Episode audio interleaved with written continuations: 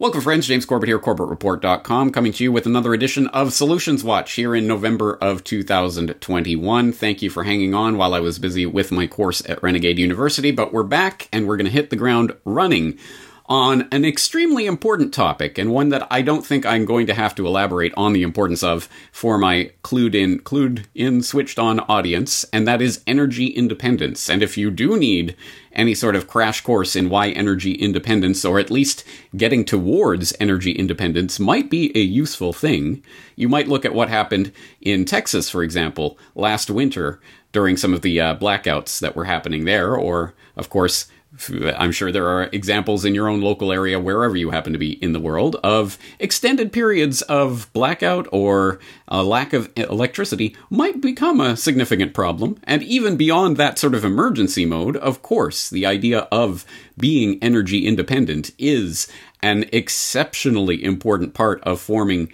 actual Uh, alternative communities that will be be resilient in the face of the great reset, great transformation that the World Economic Forum and the like are trying to bring about. So I racked my brain trying to think, um, who could I get on as a guest to talk about this topic? And that's when I remembered on Ernest Hancock, freedoms phoenix dot com, on his Declare Your Independence radio show, he often talks to Bob Anderson, who I understand has achieved that very energy independence that we're talking about. So let's bring him onto the conversation. Bob Anderson, thank you for joining us today.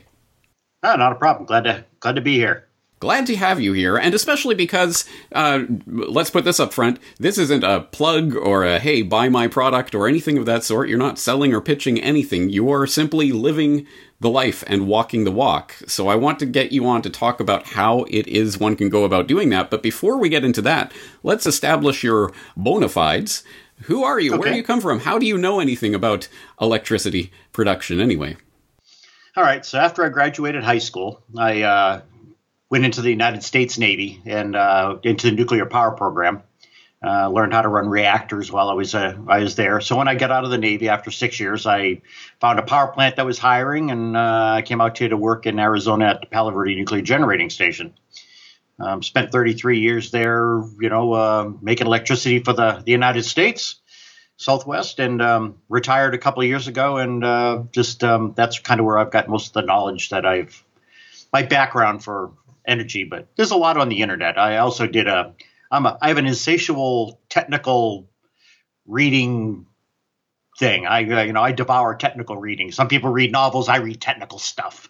And um, and so I learned a lot off the internet. There's a wealth of knowledge if you want to go look on uh, how to basically do, you know, it, it's it's residential wiring and, and electrical production. So, I mean, you're not talking really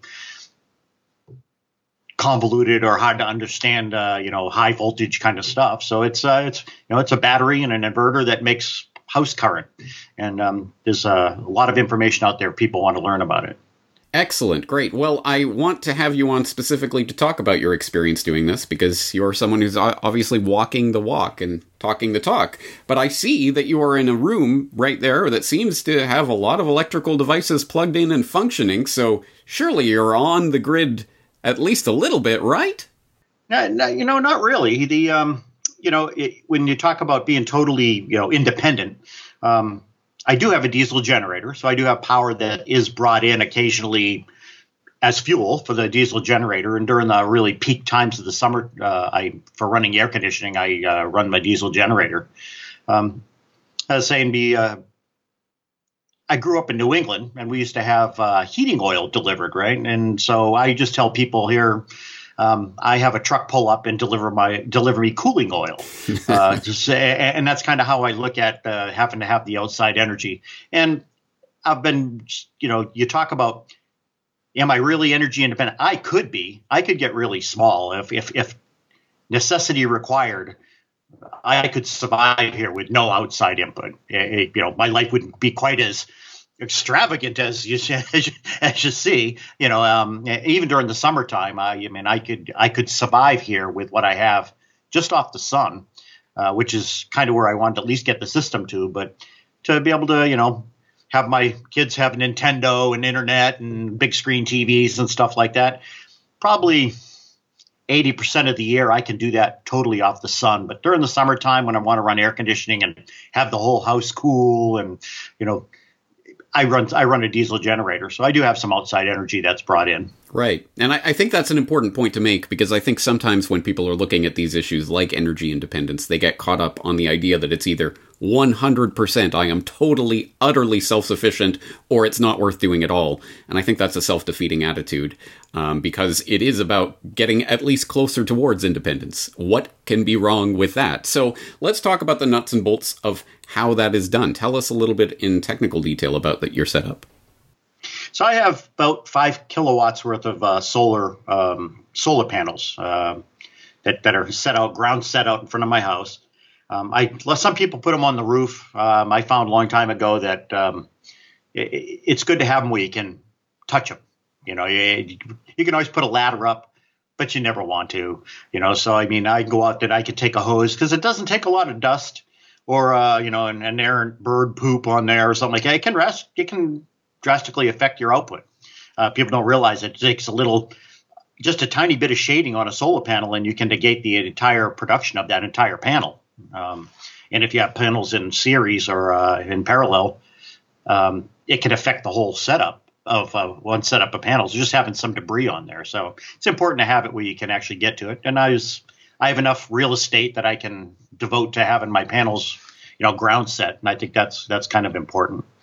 Uh, so I have five kilowatts worth of uh, solar panels, and I have um, charge controllers for them. A charge controller is a, a mechanism that uh, takes the raw power from the solar panels and puts it into the battery or into the system, and it, it, it controls the amount. A solar panel will just keep putting out voltage and, and the amperage, and depending on the battery setup you have, uh, you can harm your batteries. If they get too full and you keep trying to cram power into them, you'll damage your batteries, and that's what the uh, charge controllers do. Um, I have a just set up to be a little more independent, as we were talking about. Um, I have two inverters set up that run in parallel to produce two hundred twenty volts. Mostly I did that was for my uh, my ground my well pump. Um, one of the big reasons I had the diesel generator before is I have a storage tank that's ground set and a little pressure pump for the house that runs off of one fifteen, but to pump the water up out of the ground five hundred feet, I'm out in the desert, so the water's down a ways. Um, it took took some horsepower, um, and so I was doing I was would use the diesel generator a lot for that. Would be, you know, I'd start it up and once or twice a week and pump, fill up my storage tank. I wanted to get away from that because I could, you know, like say I wanted to get to the point where I knew I could, if I had to, I could get by with just my the solar power. So now I can, I can pump my well with, with the sun if I, if I need to. And my system is now big enough and robust enough to be able to handle the deep well pump. So that was uh, probably my last big upgrade I did. Um, Did that shortly after the last election because I realized that the price of energy was going to get significantly different than I was used to, and uh, so I uh, took some money out and invested it in uh, in upgrading my my system. So that's that's, that's awesome. That's, but the question that I would have, I mean, how much do you have to spend to get to that point? It must be incredibly expensive to to run such a system or to purchase such a system.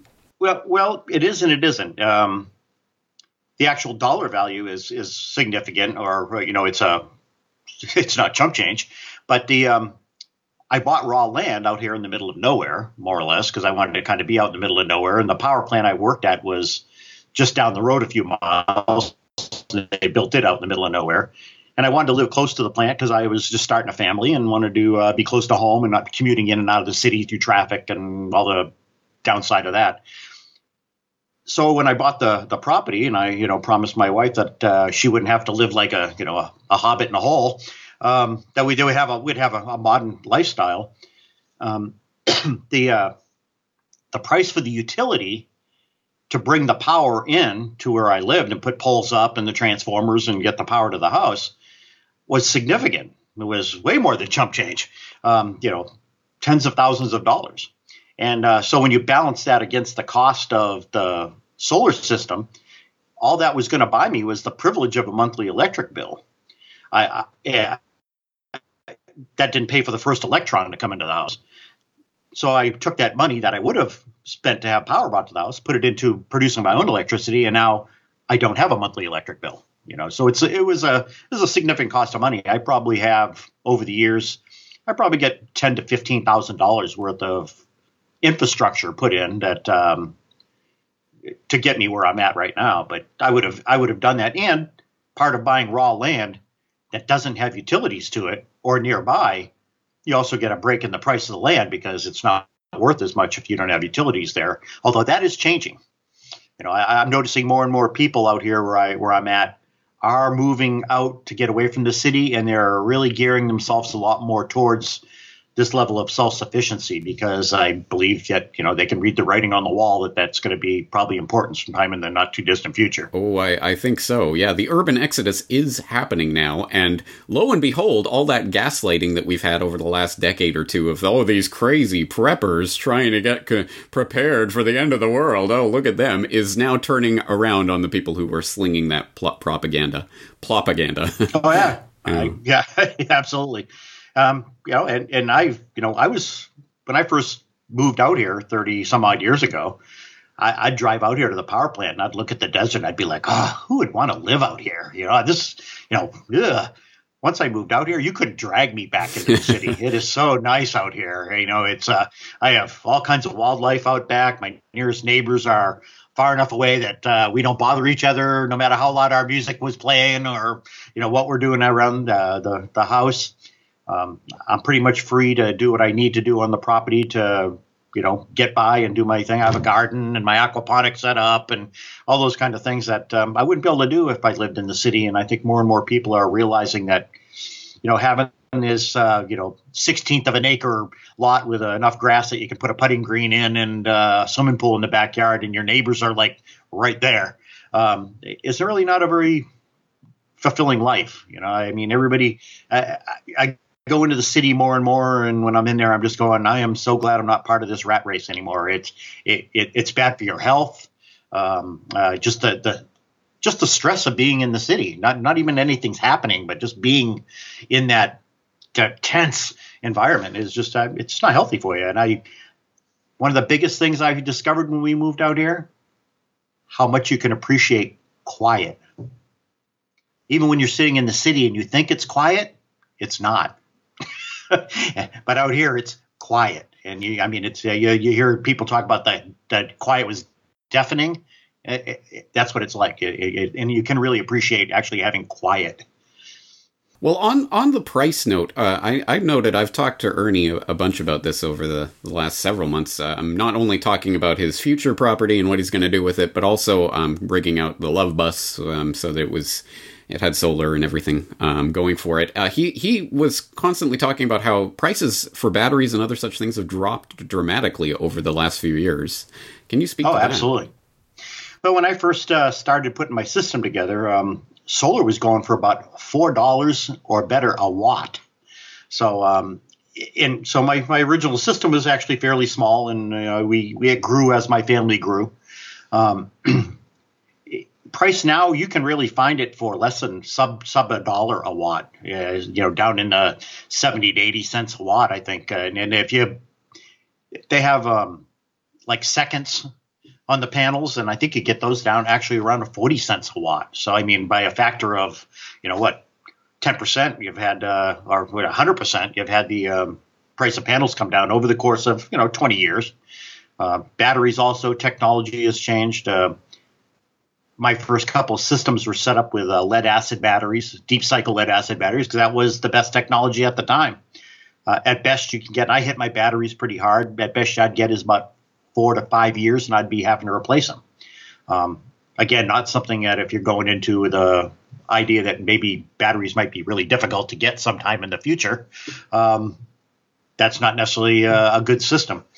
Uh, Then I, after that, I went into I uh, got some nickel iron batteries, and they're um, they're like forever batteries. You still have to do some maintenance on them. Um, the the battery doesn't wear out; the electrolyte wears out, and uh, it basically absorbs carbon from the atmosphere, turns to carbonic acid. It's a base battery, base an acid battery. So as acid builds up in it, it basically neutralizes the electrolyte, and you have to replace the electrolyte. But the physical battery part, unlike a lead acid battery, really doesn't uh, degrade.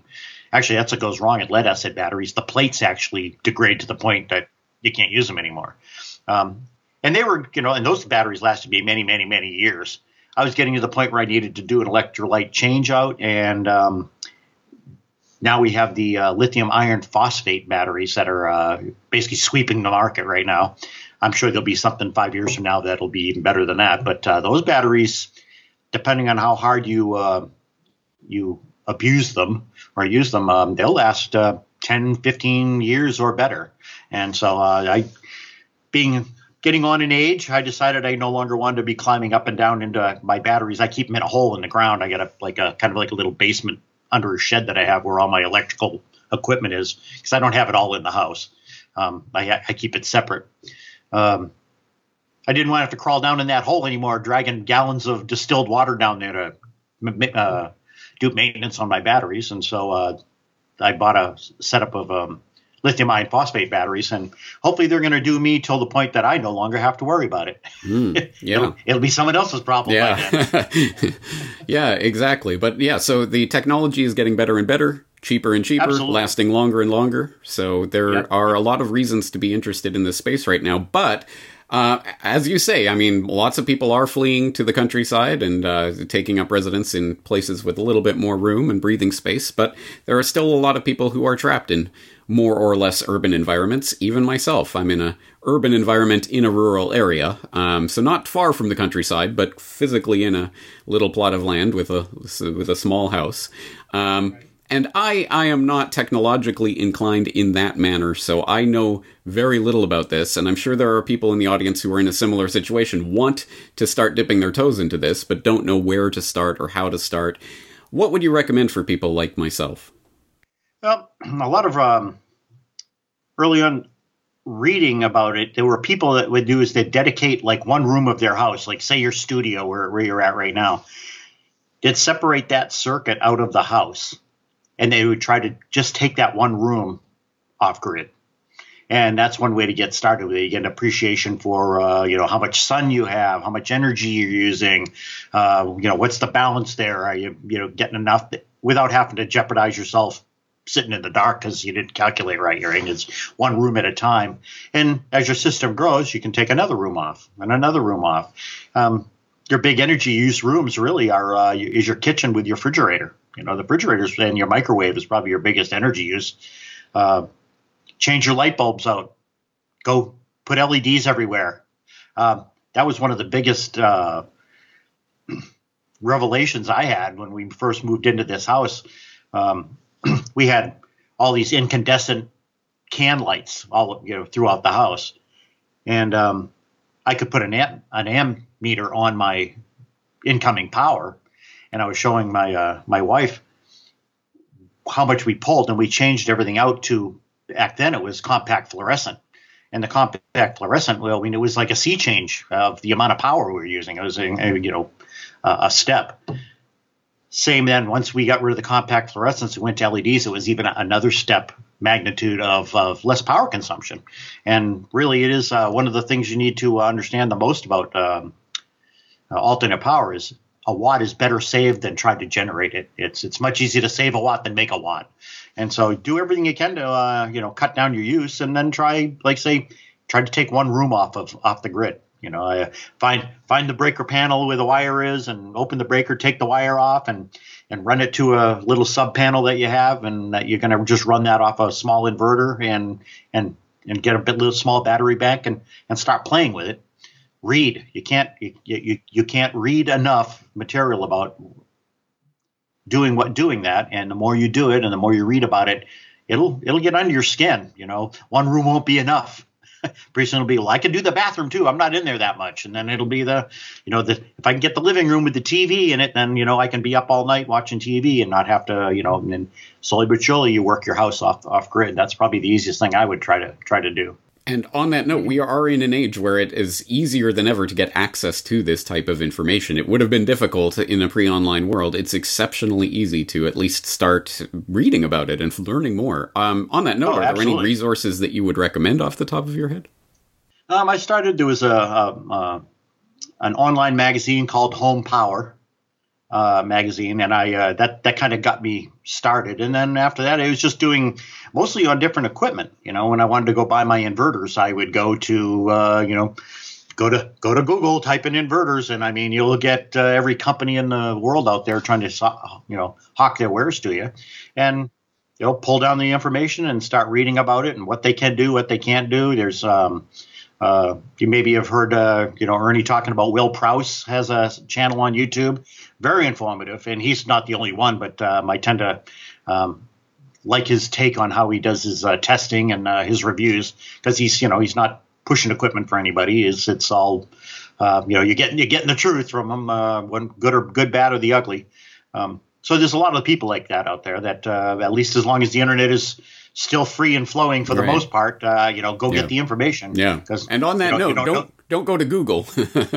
yeah. But there are better search engines to use. But yeah, absolutely. Start triangulating the information.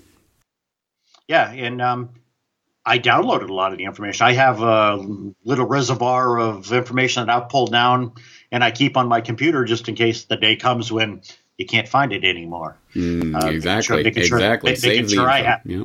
yeah. The memory hole is real. So um, absolutely such such important advice, such simple advice, but start reading and start casting about. There are people doing tutorials and guides and things, and some people will be trying to hawk and sell you wares. So be, be aware of that, but other people will be more independent. Uh, that's why I had you on today. You're not selling anything. You don't have anything to promote. You're a happily retired man. So you don't, You don't need to be selling this to anyone, but it it is just it is something that can be done. And in that on that note, you've been doing this and working towards this for, for a number of years now. Have you seen a growth in this space and in the interest for this type of energy independence? Oh, absolutely. Uh, you know, as talked earlier, I live pretty rural out here, and um, more and more you're seeing the uh, the land prices going up, and uh, you know, urban flight. You know. Um, There, there are people who want to get out of the cities. It's becoming very um, untenable to be there. Like I talked earlier, it's just I think they're realizing it's bad for your health. Um, their children are raised better rurally than they are urban. Um, you can have your garden. You know, I mean, just look what they're talking about with the the, the shortages we're seeing, and uh, people think it's going to get a lot worse. So do I. Um, Just being able to feed yourself is going to become very important, I think, or uh, at least be able to have healthy food. And you can't do that living in the city. You have to be out in the country. We at least have enough uh, property to be able to, you know, put a small garden in and those kind of things. You know, have chickens. You know, you're earning like a chick, chick, chickens. Um, you know, those kind of things you can actually have out in the country where you can't do that in the city. And I think more and more people are realizing how important it is to be able to to live that life and how much healthier it is. Yeah. Absolutely. Well, excellent. And this is one step along that path. And uh, and it's good to have examples like yourself out there of people who aren't just talking about it, but who are actually doing it. So I appreciate that. And I always appreciate your input um, when you're on with Ernie on the Declare Your Independence radio show. So uh, I think we're going to leave it there for today. This is just a t- dip our toes in the water kind of conversation, but hopefully we can have you on in the future to talk in more detail about some of the technical uh, technical details here. So thank you very much for sharing your uh, your knowledge here today, Bob. Uh, absolutely. I enjoyed it. Uh, anytime you uh, want a little input or something, let me know. I'll be more than happy to uh, share. All right. Thank you.